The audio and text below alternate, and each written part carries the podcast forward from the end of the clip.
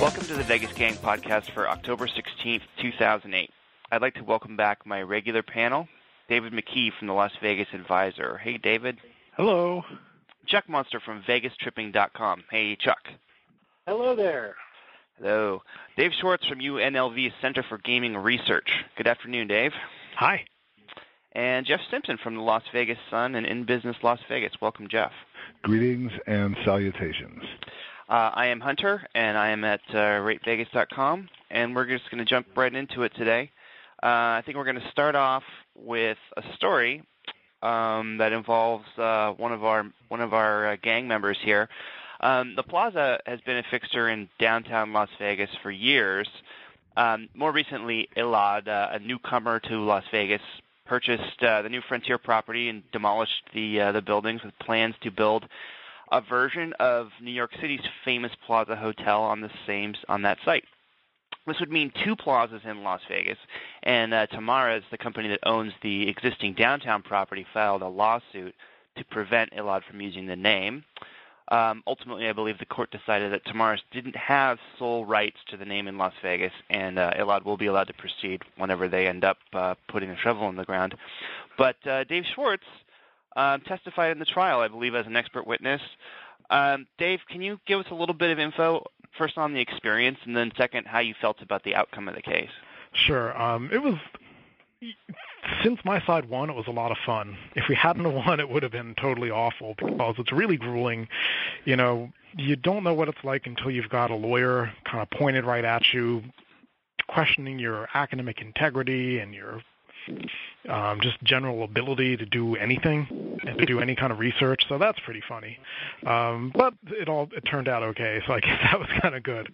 I think for me the high point of the of the of the trial, and I might have mentioned this to somebody, was a point in my testimony, and Hunter, you'll have to play the part of the attorney who was working with me. Just ask me if I reviewed any visual record of the plaza name.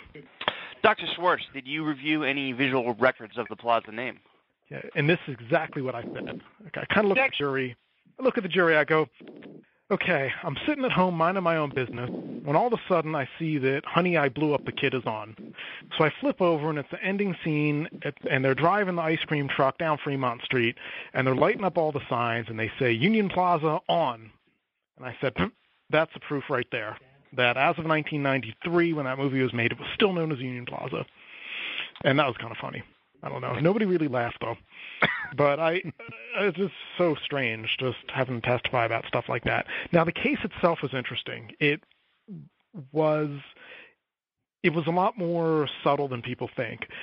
The New York Plaza people have been using that plaza mark since 1906, and they filed for a federal trademark in 1986.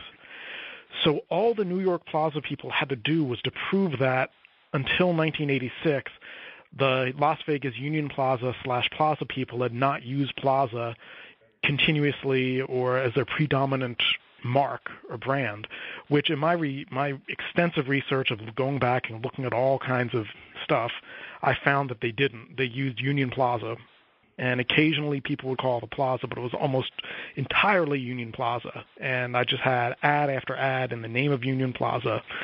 So you know that was that was pretty much my part of the case right there. Um, there was an additional part that had to do with damages and that sort of thing, but I wasn't even close to being involved in that. So that that was my part of it. Uh, it's interesting. I mean, personally, I can't imagine a tourist being confused between the two, assuming that the uh, you know strip plaza ends up being built. Uh, I mean, they're just going to be so different from each other in terms of the amenities, the cost, the everything. I have a hard time imagining that someone could actually get confused between the two. Yeah, you know, it's hard to say, although you never know with people who come to Vegas maybe once every five years and it's not they're not up on this stuff so much. You know, you could see how they might say, "Oh, yeah, the Plaza." Well, which one? Well, I don't know.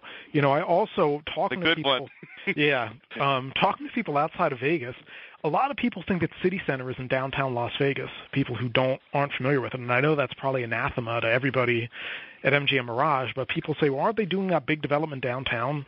Wow. And I'll say, well, what do you mean? Well, the one with the, uh, you know, Dubai. I'm like, you mean city center? Yeah. Oh, that's on the strip. It's not downtown.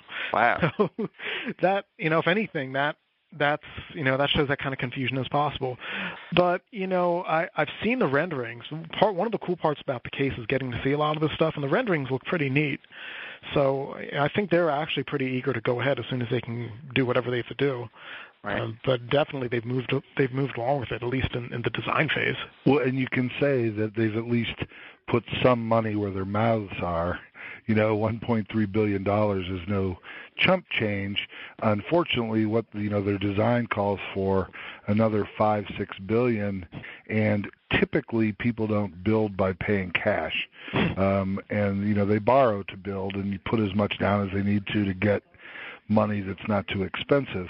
Um, but this is just such a tough time. I mean, it, it you got to anticipate that at least there's a fairly lengthy delay. Um, and they, you know, like everybody else from Boyd, when they say three to four quarters delay, I think that you know they're probably being a little optimistic when they say when they expect to start building. But I think that 1.3 billion dollar you know cash or the you know in cash that they've already spent that that's sort of a pretty good signal of their uh of their intent Yeah, I, I think so good. I mean, I I would agree. I think you know I, they're going to do something. Obviously, it's just too it's just too expensive for it to just sit there, and it you know it's not.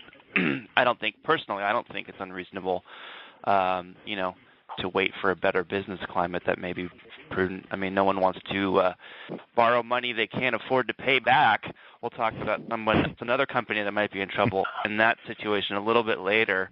Um, but Dave, thanks for sharing that. I thought you know, to be perfectly honest, I didn't follow the case too closely on a day-to-day basis, um, but it was interesting to hear you uh, to wrap it up. And I, I have heard talked to others that have um, done expert witness work, and they and they basically said the same thing that you did. That it's pretty intense when the other lawyer is trying to discredit you, basically as qualified to be a human being. Yeah, you know, and it's kind of part of it's my fault too because I tend to be more laid back and like, eh, if that's what you want to think, go ahead. You know, I don't, I'm not going to argue with you, but I guess in front of the jury you can't be complacent like that. So I had to really stick to my guns and say, no, I know what I'm doing. you know, so uh, I guess the jury listened to one of us. Yep. So how did what what did your research entail? My research entailed going through um, publication after publication back in the pre-digital days. So we're talking about using going into microfilms and just kind of flipping through bit by bit, looking for articles about the Union Plaza. And then, of course, using also the newspaper indexes, but also flipping through looking for ads, um, looking for the show listings. Um, that was most of it. And then there was also looking at some photographs and some of the TV and movie things, and probably a couple other things that I'm forgetting now. But it was there was a lot of it, and I just spent way too much time in front of micro microfilm machines. Exciting. Well, uh, we'll see what happens with that site. Of course, um, we'll be discussing it as things progress. I think for now, move on. We're going to talk a little bit about Wynn Resorts, and um, we talk about this company a lot on this show, and I do on my blog. But you know, I think there's a reason for that. They're definitely uh, very, very, very important in global gaming, and even more important in Las Vegas gaming. In the past two weeks, we've seen a few bits of interesting news out of Wynn Resorts. First off, the company released preliminary financials for the third quarter in what seemed like an attempt to calm investors about their position. Uh, I think, as expected, Wynn Las Vegas is down compared to last year, but uh, Wynn Macau continues to rake in the cash, which, which makes it look like the company will post a profit yet again, despite the crummy economy. Um, first off, uh, given these numbers and what they have in the pipeline, I mean, how do you and the current state of the economy, how do you guys feel about Wynn Resort's current condition? And I guess Jeff, I'll start with you. I think you know, and I I talked to uh, um, Wynn at the start of last week um, for you know maybe I don't know 20, 30 minutes um, by phone, and uh, you know we we went over Encore uh, operations here and um, in Macau, and I think that's pretty. Um, I guess a few days after that, they released their maybe a week later they released their preliminary third quarter numbers. Um, you know, times have have um, bad, you know, tough times have hurt them. Um, probably not as hard as they've hurt their peers in the industry, um, but they're certainly uh, being hurt by the the rough economy. Um, luckily, uh, you know, starting with Macau, um, they are not part. They really don't benefit much from the mass market. Um, he is not as vulnerable to the visa restrictions um, as his competitors, particularly uh, Las Vegas Sands, which has such an overwhelming um, capacity advantage. Um, when you know if you look the size of his property he's still in that 19 20% market share and it's because of VIP play. And so he's really in an enviable position there um, with a relatively small but um, exceptionally upscale property and uh, his still you know I guess um, a year more before um, Encore at Wynn Macau comes online. So he's in a very good position there, and I think uh, it's his competitors who are probably sweating a lot. Um, and uh, here here in Las Vegas, um, there's certainly been you know slides in you know performance both in terms of the time people are spending at the tables, um, the amount uh, you know of coin in its slots, all those all those metrics are down, but not down um, by enough to you know, cause them, you know, a lot of anxiety. Um, Wynn has said publicly many times that,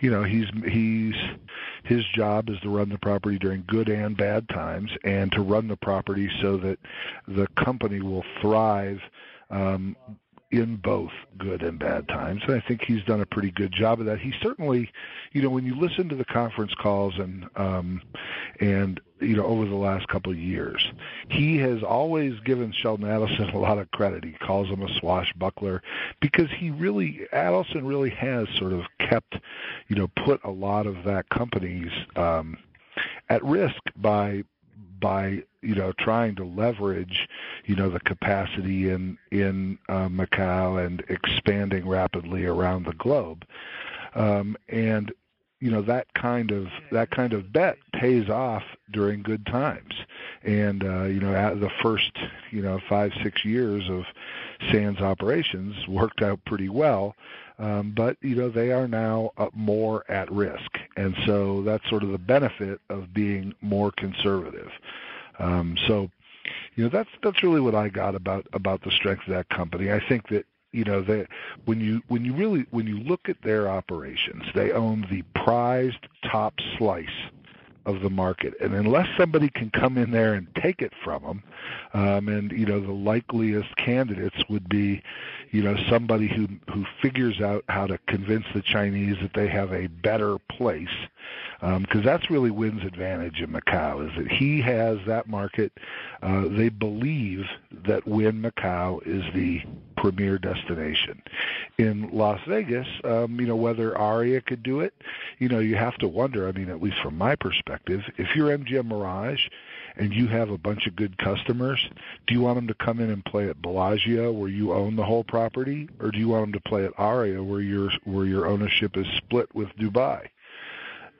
To me, that's a question. I don't know how that's going to play out, but um, it's sort of a new wrinkle in the um, cannibalization question we always ask when multiple property owning companies open new places. So um, I think that um, that's going to be a question, but I think Wynn, ha- Wynn has a pretty great record of defending the very top level of play. It's very um, profitable um, kind of uh, business to to own. And I'm not convinced that anybody can come in and peel off a um, an appreciable slice of that business.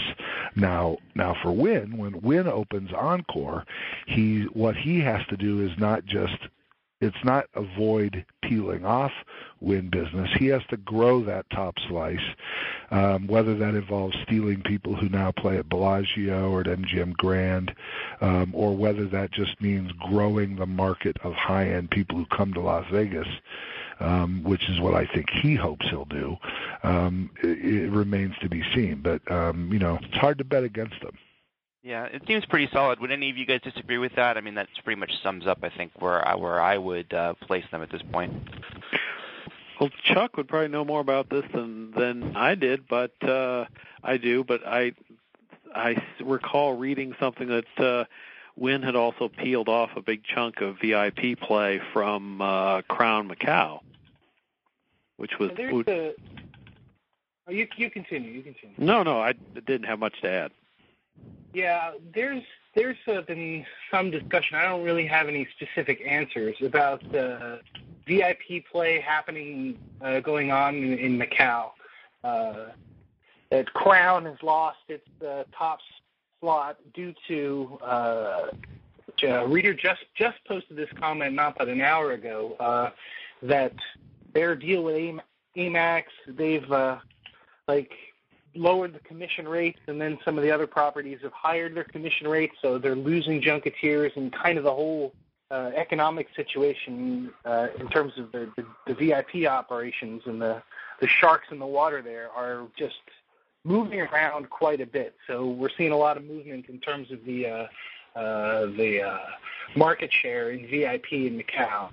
But Wynn seems to be holding everything pretty steady. You know, their numbers are real strong. Their uh, their standings are always you know up in the top. So yeah, I mean, that I would say is.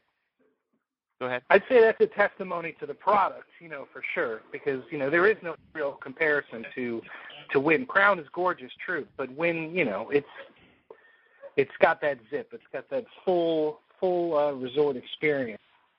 And if you look at the numbers, I mean, it, you know, it's clear that this quarter and, and last quarter, you know, Macau really um, it was such a huge part of them not, you know, showing a loss, which uh, that little tiny property is just a cash machine. It's it's pretty amazing.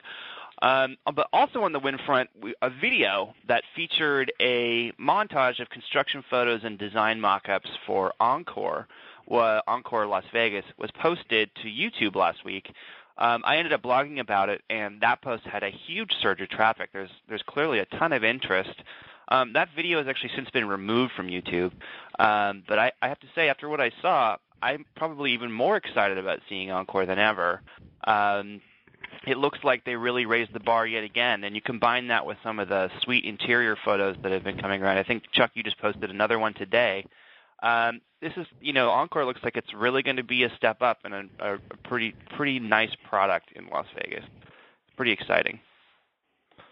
You know, there's something else actually uh, that that uh, I thought we'd throw into the mix here, maybe just for a moment, is uh, the Bader Field situation in Atlantic City. They just uh, the city just opened up a uh, RFP situation, which is request for proposals from developers uh, under the premise that they are going to be uh, offering ground leases to three developer operators on that slice of land, which means nobody's going to have to buy the property. So that whole portion of uh, investment is going to be gone. So whatever money that the companies raise, they're gonna they're gonna be able to put that right directly to building a property.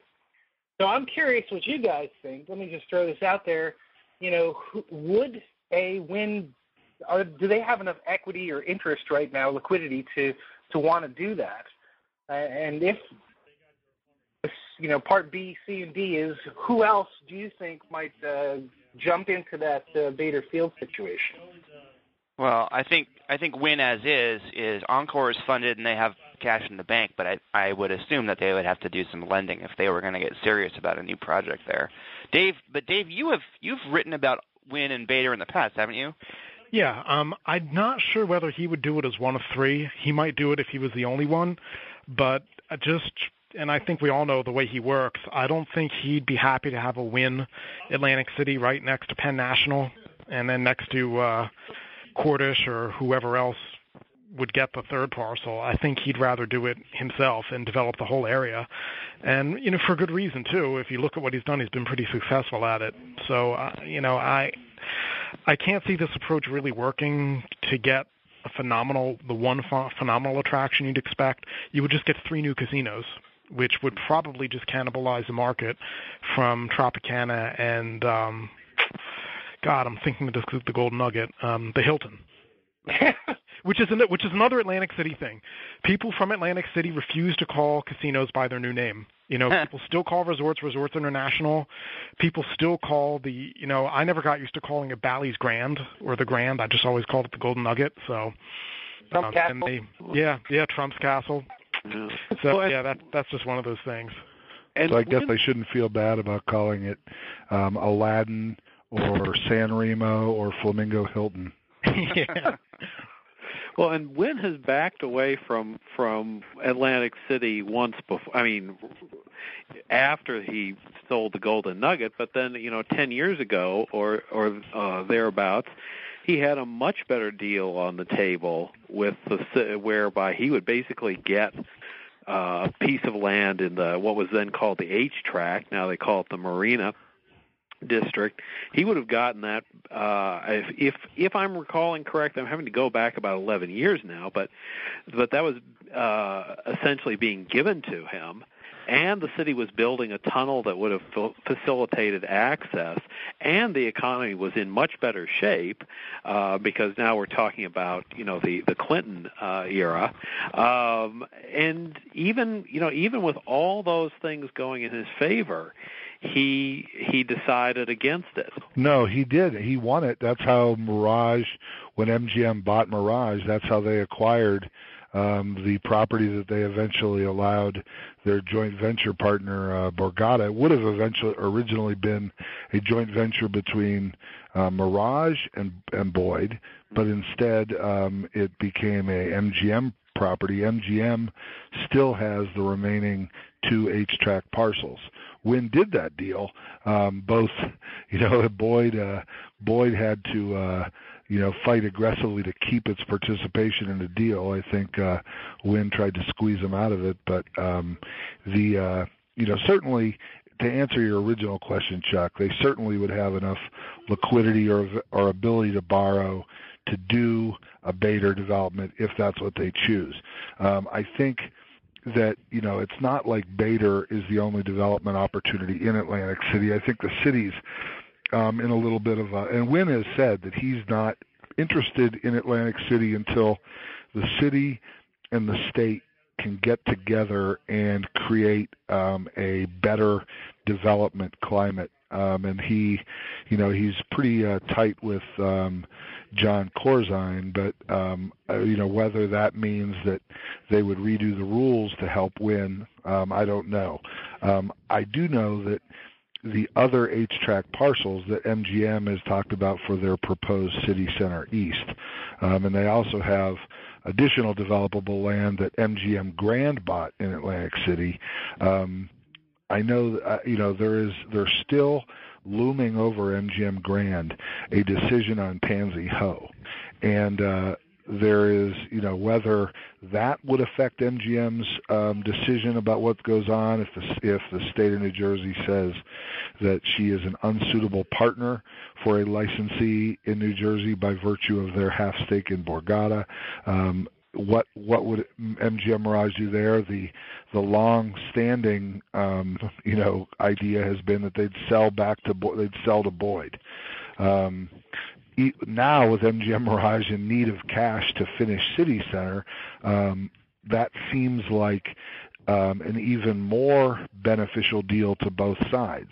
Um, Bo- you know, Boyd um, missing out for a while on its development potential here could could claim what is the jewel in their you know group of properties, the the whole jewel with Borgata and more developable land in Atlantic City.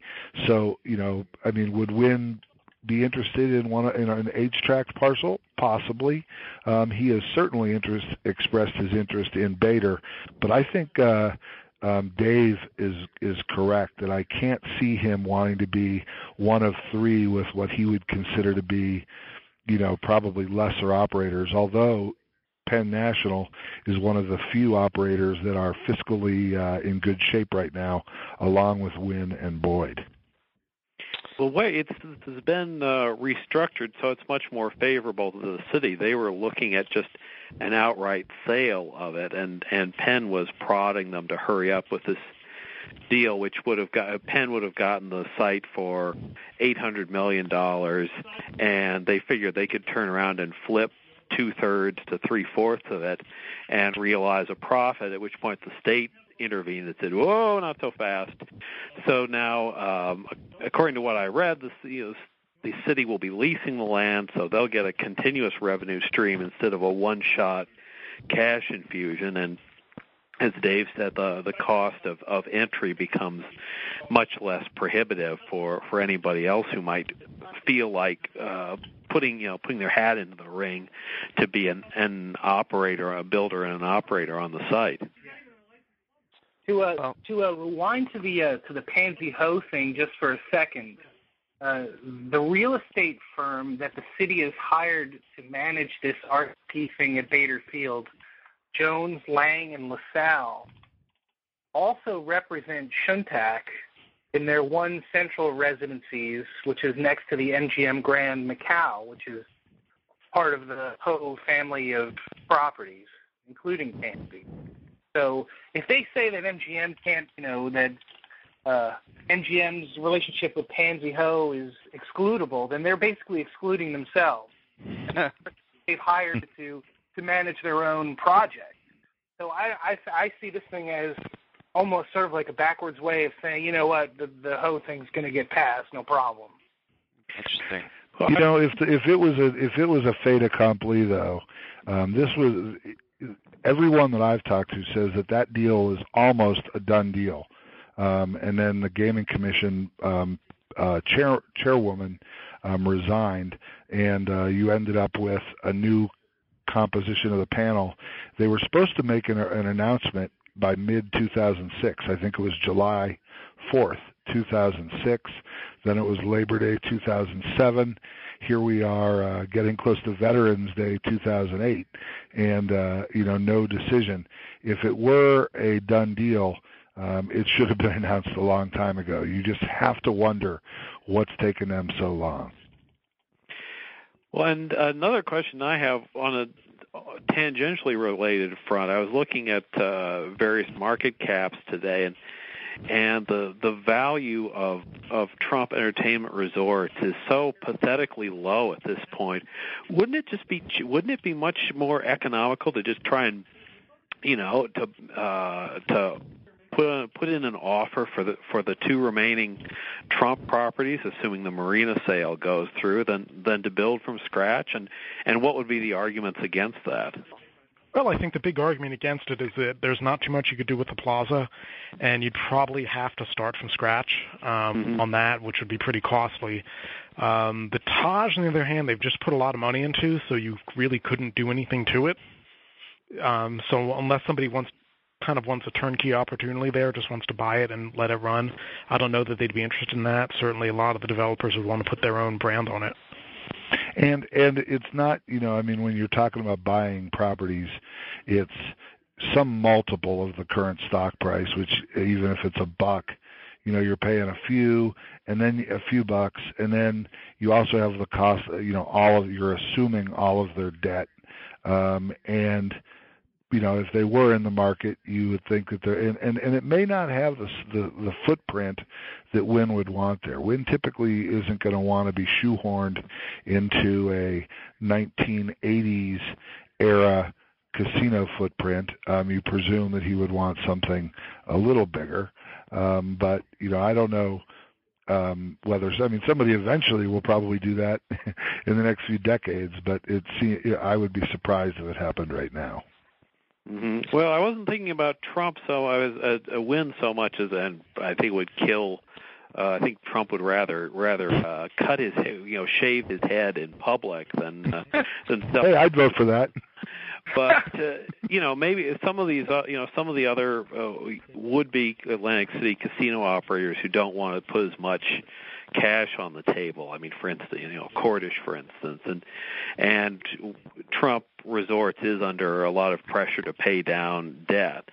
So those the the, the banks are going to be hopping mad if they instead they they go off and with this harebrained scheme to build a casino in Panama with the proceeds of the marina scale that sale that will really tick some people off. Well, a lot up in the air. It definitely will be interesting to see where the chips fall. No pun intended. Uh, hey Hunter, Hunter, yeah. one one last yeah, quick thing. Go ahead.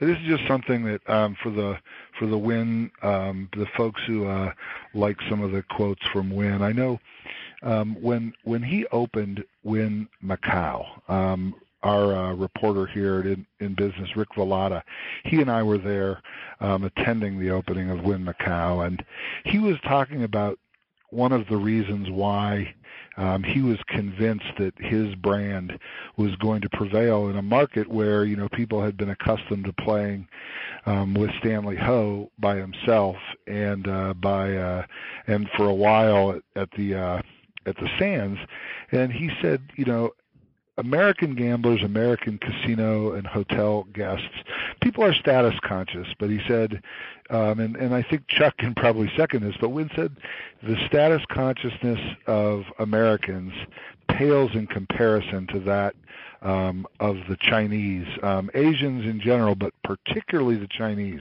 exceptionally status conscious. And from day one, when he opened there, it was he said that was really the the most important mission was to establish themselves as the best, the place where the most exclusive gamblers and the and, and the wealthiest and those who had every choice in the world would want to go. And it's really that status consciousness that was so important from day one. Some of these other properties, and and and Dave David was right when he talked about Crown.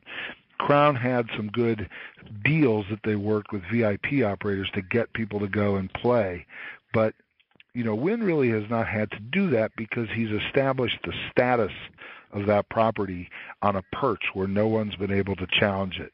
And I think that that works in the United States, but it works in spades in China. And uh, so that's I just think that that's sort of an interesting perspective that he really is, is how crucial that is to try and occupy that prime spot at the top of the pecking order. Good point. Well, I think uh, we started out with a discussion of Wynn Resorts, and we covered a lot of interesting ground. I'm, I'm, it was it was good to uh, to uh, get all that stuff in there. Um, next up, I think we're going to talk about Harrah's Entertainment.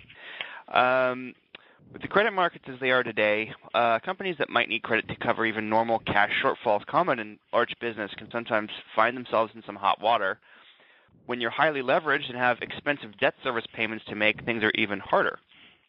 Jeff, uh, I'm going to come back to you. I believe you were on TV last week talking about Harrah's current position and their ability to stay above water these days. Can you uh, bring us up to speed on, on what you talked about last week? Well, we were talking about how how the strip was really rocked last week. Um, the uh, the publicly traded um, equity um, companies, which um, you know MGM, Sands, Wynn, Boyd, um, they were really uh, you know beaten down last week in stock trading. And I mentioned on the show that some of the non-publicly traded companies, in particular. Uh, um, Harrah's and Station um, faced their own problems that may be um, even worse in the long run. And I said that you know people in Las Vegas that I talked to, and I would include a couple uh, very significant casino executives as well as as uh, you know Wall Street folks that have said that you know they um, think it is a strong possibility, and so I place that somewhere between possible and likely um, that Harrah's might have to resort to uh, to bankruptcy protection. And um, you know, we whether um, they have you know sort of a you know medium amount of debt coming due in the next you know year and a half, but they have um, you know very huge chunks of debt coming coming up in the next, you know, five, six years. And, um, you know, the problem for Harrah's was they made this deal buying their company's shares um, when they were, you know, peaking very, very high. Um, and, you know, credit was um, thought at the time to be relatively cheap. But by the time they tied up the deal, the market was already going south and credit was already getting scarce. So they had to pay a lot more for their credit than they wanted to. Um, they were buying a company that was already way overpriced for what the market should have been, and so um, you know, and and so now none of those their properties are not throwing off the cash that they um, did during more robust times, and uh, they're in a situation where the problem with with having a bunch of um, debt coming due um, in a credit scarce time is it's tough to find people to buy your assets um, and even if you can sell assets to raise money, you're you're selling off cash flow from those properties, which makes it more difficult to live up to debt covenants. So they're really in sort of a, uh, a sticky situation. Um, there was a, um, a, a an interesting story in this morning's Review Journal. It talks about Harrah's um, effort to try and you know calm their employees' you know fears, like um, rumors of bankruptcy are the things that would be worrying their employees. The you know what in reality you know they've seen you know 10 20 percent of all their peers laid off. They see every store in their in their hotel you know giving people 30 40 percent off deals. Um outlets closed. Um you know it's it's it's a uh a you know um no offense to their uh safety things but it's a fire sale. And and um you know it's a it's a it's a company that um obviously needs cash. Um they say that they are not in a cash crunch but um you know the reality is that unless you have an economic rebound, um, you know, pretty soon, it's going to get more and more difficult for them. Um, they are trying to complete the Caesars Tower. They do have a lot of committed spending. Um, one thing in the story that really jumped out at me is a company of that size has dedicated only a hundred million dollars for routine maintenance. I mean, MGM Mirage probably spends that in a quarter, and it's and it's a company, you know, much smaller. Um, it is it, so I, I, I presume when I look at a number like that, to me it suggests that they're letting their property quality go down, um, and that they are. Uh, you know they're trying to boost the spirits of their employees, but I, you know, to me it seems like that's an uphill battle. Uh, David, you blogged about that article, I believe, is today also, right? Yes, and and they're actually cut, threatening to cut back on maintenance even further uh, the uh, yeah, it was. And then if you're about halfway down the story, kind of tucked away in the middle was the uh, was a disclosure that they one of the things that they were looking at was sales or well a suspending construction on the the tower that they're currently building at Caesars um, and then they're also talking about selling not just the golf course in Macau, which they purchased for close to $600 million at a time when it theoretically could still be rezoned for gaming, which it no longer can. Uh, and but even more staggering, the all that acreage that they assembled on uh, the the yet to be developed acreage, which which is, was assembled at very great cost. I had somebody in the local real estate community tell me that, that Gary Loveman was buying land for twenty million dollars an acre, not on the Strip but on Koval Lane. Now they're talking about putting that back on the market. So, which, which among other things, um, you know, of course, they could be talking about trying to sell off the parking lot behind the Rio, which they, which they included in their Deutsche Bank presentation as undeveloped land. But still, the fact that that they are that that they're talking about that raises questions about the, you know, this big project on the right on the uh, uh, right hand side on the on the east side of the strip that has been mooted for three and a half years now. Uh, I mean, they Gary Loveman got. I mean, he got the company. You know, they got brought them right up to the verge, got them in the position where they could finally, you know, uh, consolidate everything on that east side of the strip and start redeveloping in a spectacular fashion. And then he did a 180 and he approached Texas Pacific and Apollo Management and instigated this buyout. Uh, for which he was very well compensated by them, and saddled the company with this enormous debt burden and so now they're they're not only uh, constrained from from uh, doing many of the the expansionist plans that they they had spoken of in the past, but they're they're starting to talk about you know by chopping off little pieces of the company here and there, and then I it will be just a huge embarrassment and a you know a sore thumb you know 40 stories or something high uh if that uh you know if that tower doesn't get finished. I mean that's that's going to be even more conspicuous than the the unfinished echelon. So this is real i think this is a very uh a very mortifying juncture for the the company to find itself in. And and David, you also had in your in your article something that I actually didn't didn't remember was that they have a potential judgment against them for almost three billion dollars. yeah, that, judgment that was that was a, something that they that was something they sort of acquired when they bought uh, Park Place Entertainment slash Caesars Entertainment slash Hilton Gaming slash right. your brand here. Yeah, there was Arthur Goldberg had gotten uh, at cross purposes with a tribe in New York State uh, over casino development. Allegations of dealing in bad faith were made. The tribal court uh, found in favor of uh, the tribe. Uh, that the uh, neither the the Bureau of Indian Affairs uh, nor any other relevant agency in the federal government has has seen fit to overturn that judgment. So if it continues to stand, there's a you know 2.8 billion dollar judgment plus interest right. that's coming down the pike at them. And as we saw with uh, Richard Suen, I think this this last week, you know, I guess you know if if the people that the, that won the judgment uh, wanted to press their case, they could even press to have it put in some kind of escrow, wondering if the company's financial condition would allow them to pay should it be upheld. Uh, well, that's that's much dicier um, that a tribal court would be able to uh, enforce that kind of a stipulation on a non-tribal entity, but um, theoretically, I guess that's possible.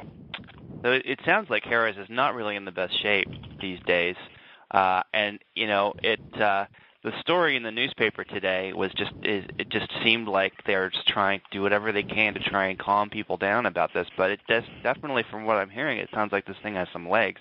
Well and this it's not healthy.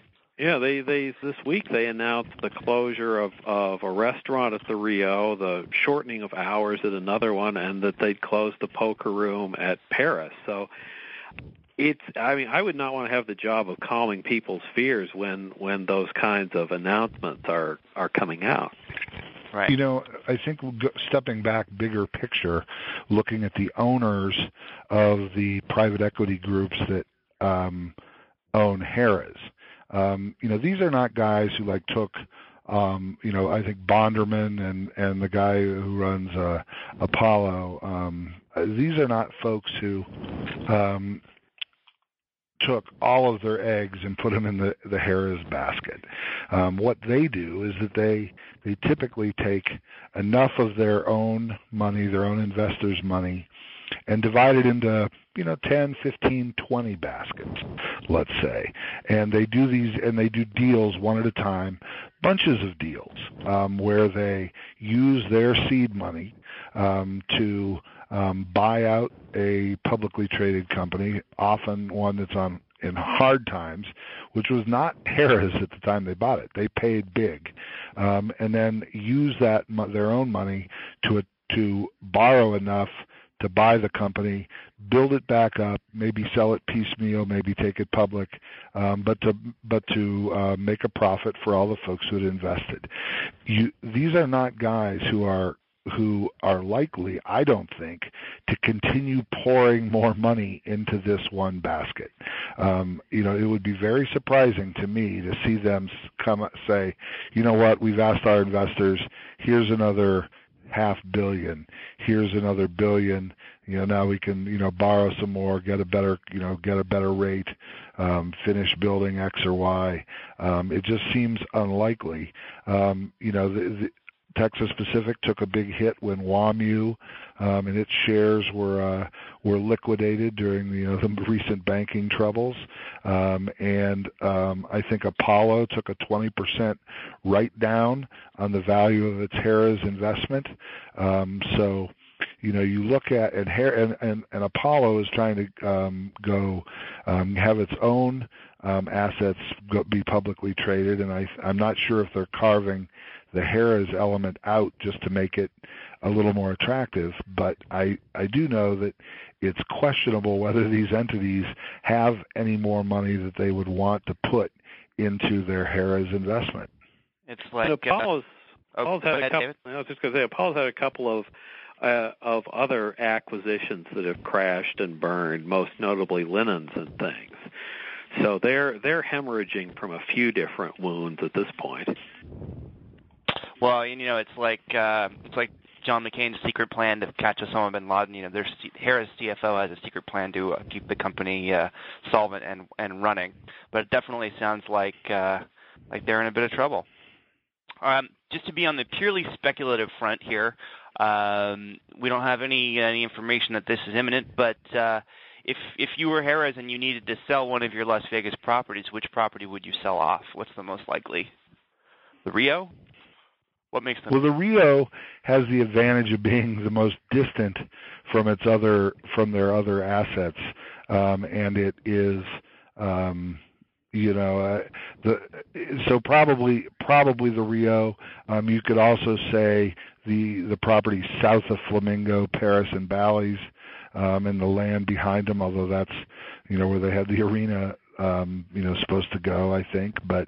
Um, you know those those would be one and two um if um you know if i were uh you know guessing Yeah. Sounds reasonable. Oh, and the the Rio it seems to be kind of the red-headed stepchild of all the the Vegas properties.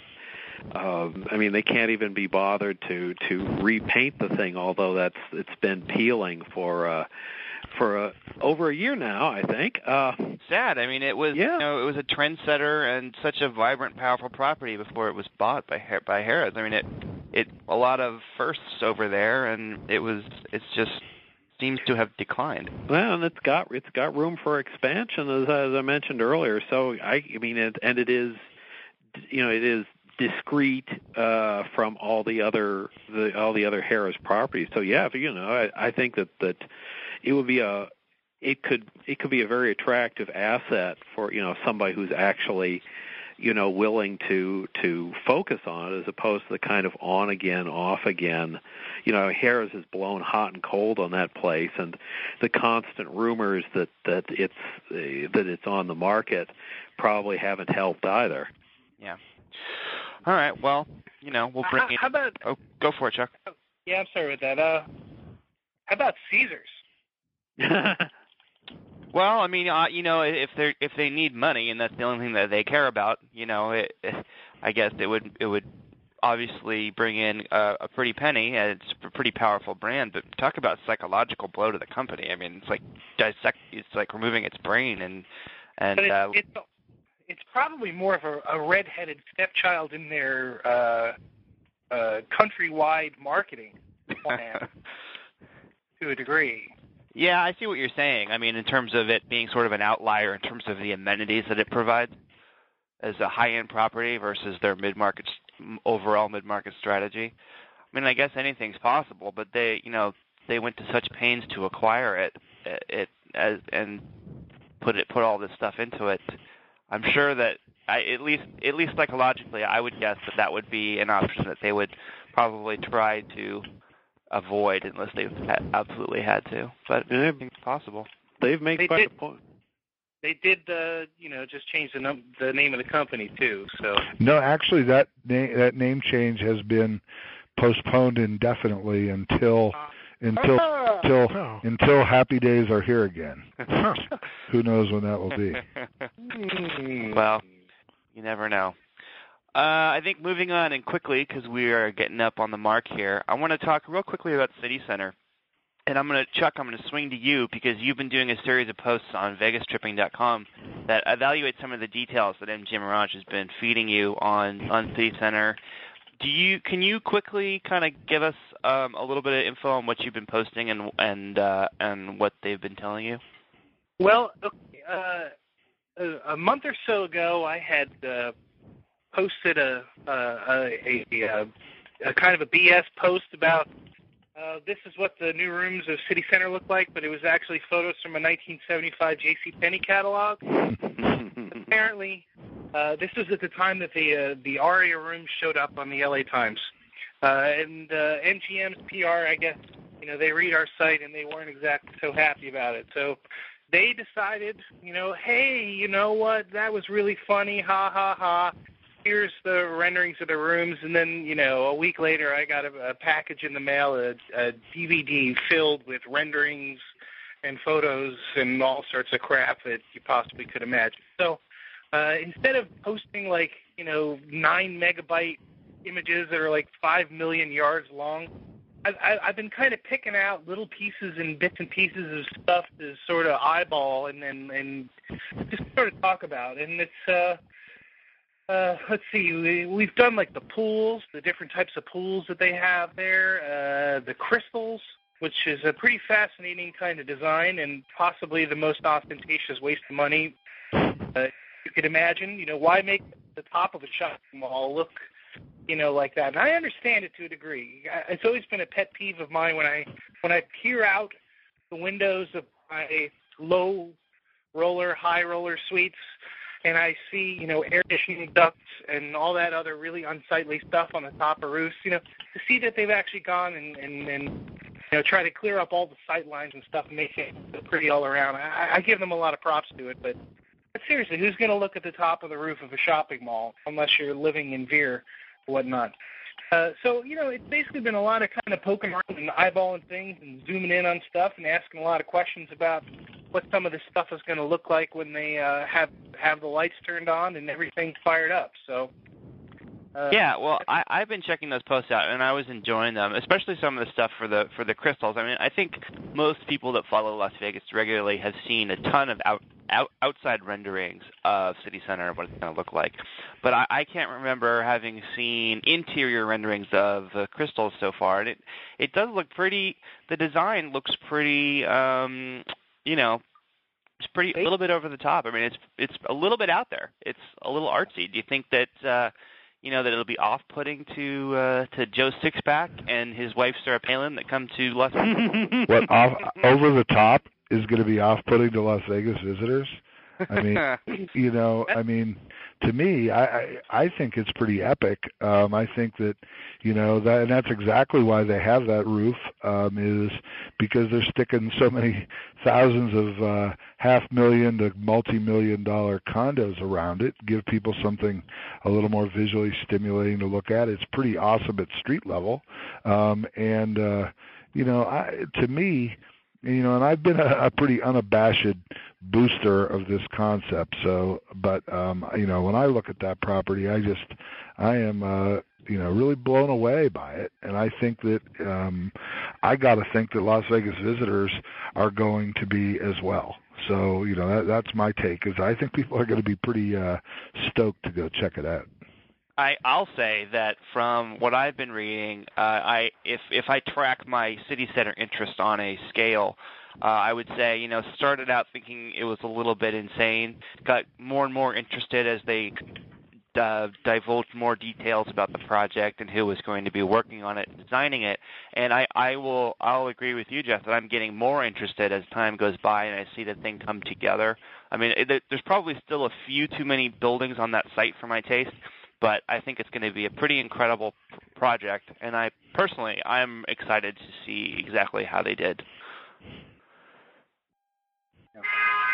All right. For me, I think I said a lot of what I wanted to say about this in that post about the uh, Star Trek: The Original Series versus Star Trek: The Next Generation. Your, your six-pack post. Yeah, I think that's pretty much it. Um, it it's probably going to be great, but it's quite possible that a lot of people won't like it as much as the cheesy old stuff. That's possible. We shall see. We shall see. They can always go back to Dubai and get some more money. Oh wait, maybe not. Um, guys, I think that's that's going to be it. Um, thanks for everyone being here today. It was a it was a fun discussion that kind of meandered, but that that was great. I really enjoyed that.